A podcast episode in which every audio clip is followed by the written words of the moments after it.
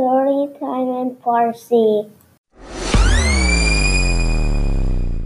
شما به پادکست ستوری تایم این فارسی گوش می‌کنید. من آنیتا هستم و هر هفته با داستان جدیدی مهمان شما و کوچولوهای عزیزتون خواهم بود.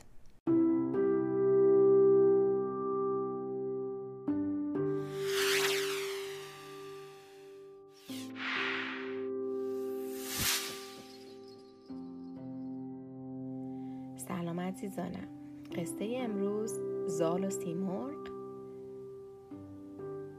از مجموع قصه های تصویری شاهنامه به روایت حسین فتاحی. به نام خداوند جان و خرد که از این برتر اندیشه بر نگذرد.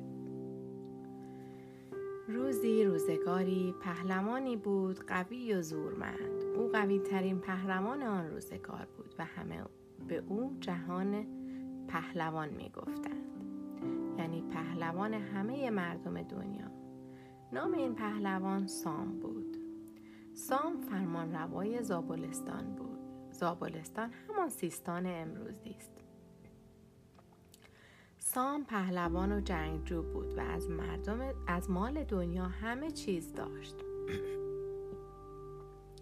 مردم زابلستان همه او را دوست داشتند. اما با همه اینها دل او شاد نبود. چون سالهای سال از عمر او گذشته بود ولی هنوز فرزندی نداشت. روزی از روزها سام پهلوان با دلی شکسته به درگاه خدا دعا کرد و از او خواست که به او فرزندی بدهد. خداوند دعای سام را پذیرفت. مدت زیادی نگذشته بود که همسرش به او مژده داد که فرزندی در شکم دارد. سام از این خبر خوشحال و خندان شد. مردم زابلستان هم شادی کردند. از آن روز همه چشم به راه به دنیا آمدن نوزاد بودند. روزها آهسته میگذشتند هر ماه که میگذشت انگار یک سال گذشته بود. بالاخره نه ماه مثل نه سال گذشت و روز تولد نوزاد رسید. آن روز دایه پیر در کنار همسر سام بود. خدمتکارها پشت در گوش به زنگ بودند. ناگهان فریاد نوزاد در اتاق پیچید. مادر با خوشحالی به نوزادش نگاه کرد. تن او مثل نقره و موهایش مثل برف سفید بود. مادر با دیدن موهای کودکش ناراحت و غمگین شد. دایه ها و خدمتکارها هم غمگین شدند. دایه پیر گفت درها را ببندید. نباید این خبر به گوش جهان پهلوان برسد. هیچ کس چیزی نگوید. باید خوب فکر کنیم و راه چاره پیدا کنیم. هفت روز و هفت شب گذشت. بالاخره دایه پیر گفت چاره ای نیست. باید پهلوان را خبر کنیم. اما هیچ کس حاضر نبود این خبر را به سام برساند. همه از خشم و ناراحتی او می ترسیدند دایه پیر خودش پیش سام رفت. پهلوان بر تخت نشسته بود. دایه جلوی تخت او ایستاد و گفت سلام بر فرمان روای زابلستان. روزگار تو شاد باشد. ای فرمان روای بزرگ. شاد باش که خداوند پسری به تو بخشیده است.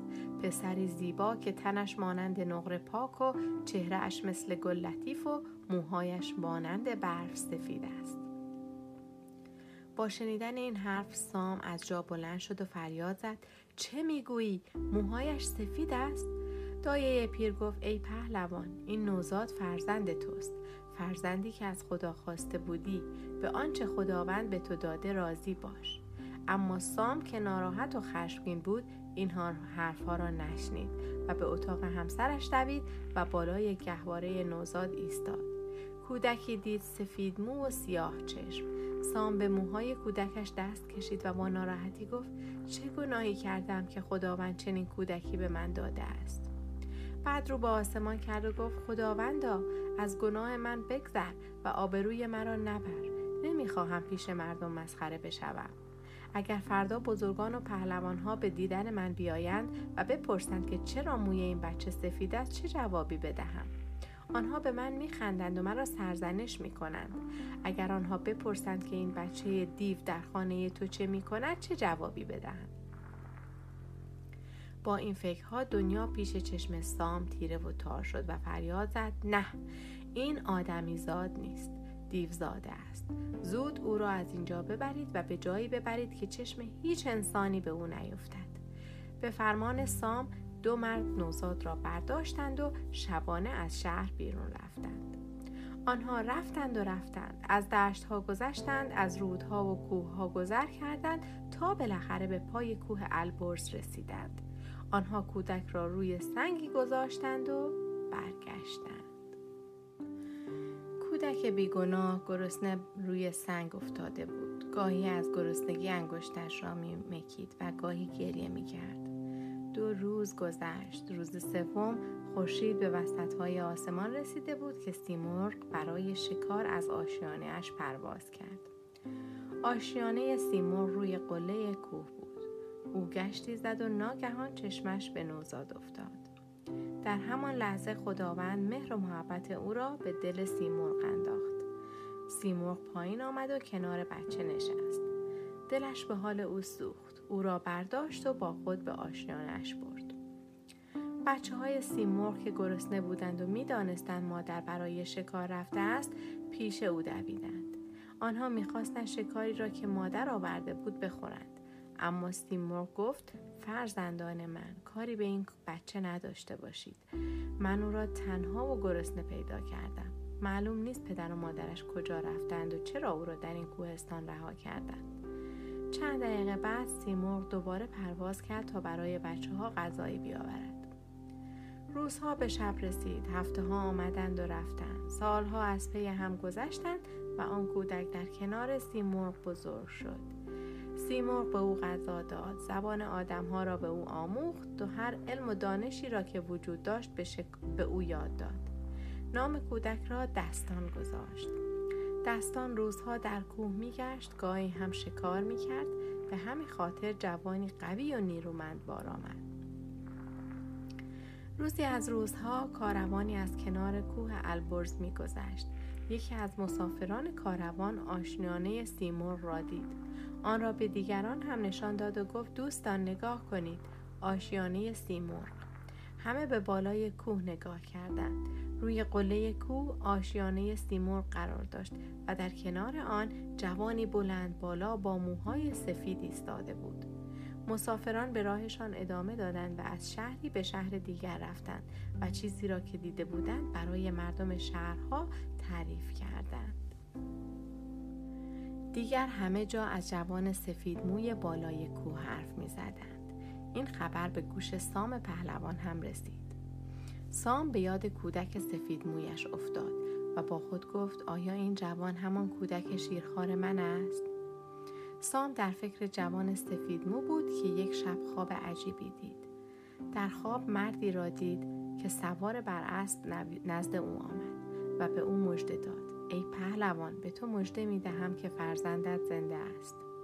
سام از خواب بیدار شد. فورا گفت که مرد دانا و پرهیزگاری را پیش او ببرند. سام خوابش را برای او تعریف کرد. مرد دانای پیر گفت ای پهلوان شیر و پلنگ و گرگ بچه های خود را دوست دارند و به آنها غذا می دهند و بزرگشان می کنند اما تو کودک بیگناهت را در کوه رها کردی. این گناه بزرگی است. از خدا بخواه که گناهت را ببخشد. بعد هم برای پیدا کردن او به کوه البرز برو. مطمئن باش که او هنوز زنده است. سام پرسید یعنی کودک شیرخوار به تنهایی توانسته از زنده بماند؟ مرد گفت اگر خدا بخواهد کسی را نگه دارد گرما و سرما و تنهایی اثری ندارند. مرغان آسمان و درندگان زمین هم کمک می کنند تا او زنده بماند. سام بزرگان سپاه را صدا زد. همه آماده شدند و همراه سام به طرف کوه البرز حرکت کردند.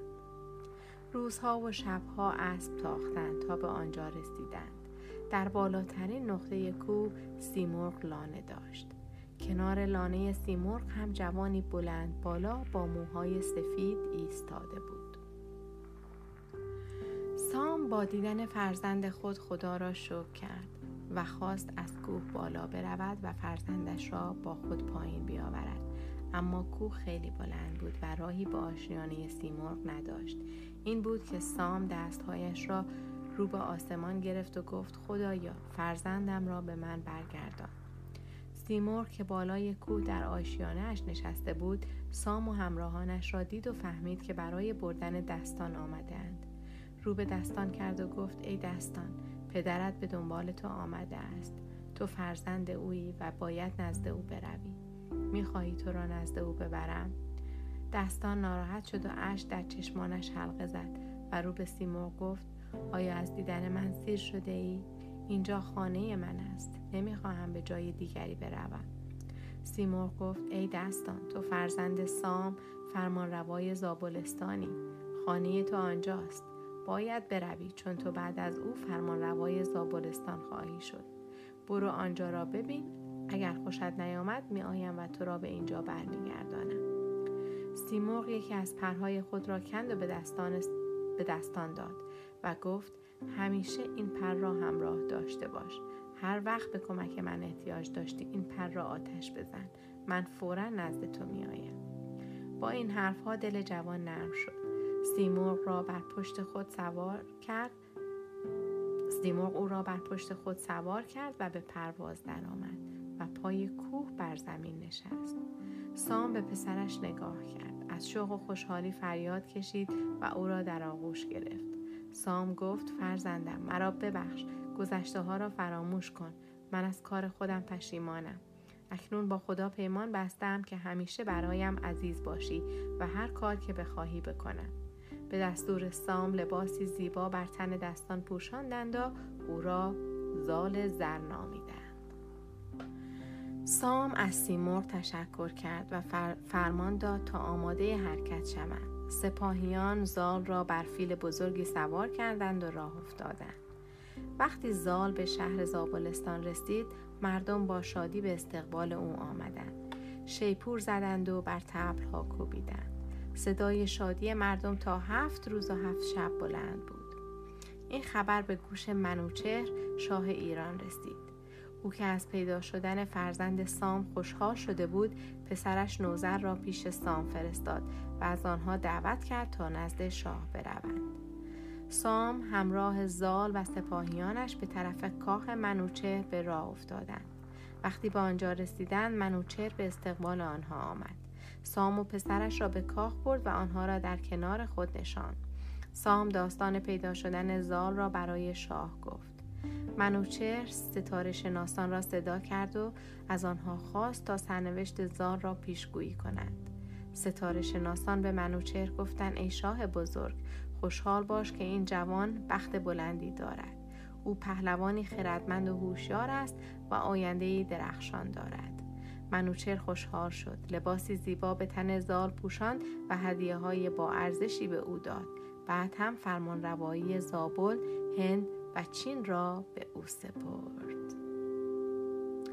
تا داستانی دیگه از شاهنامه شما را به خدا میسپارم.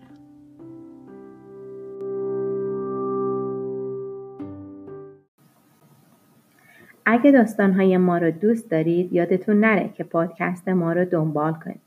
اگه دوست دارید داستانهای ما رو به صورت تصویری هم ببینید سریع به کانال یوتیوب ستوری تایم این فارسی بزنید. همچنین می‌تونید از طریق صفحه فیسبوک ستوری تایم این فارسی با ما در ارتباط باشید. تا روز دیگر و داستانی دیگر بدرود.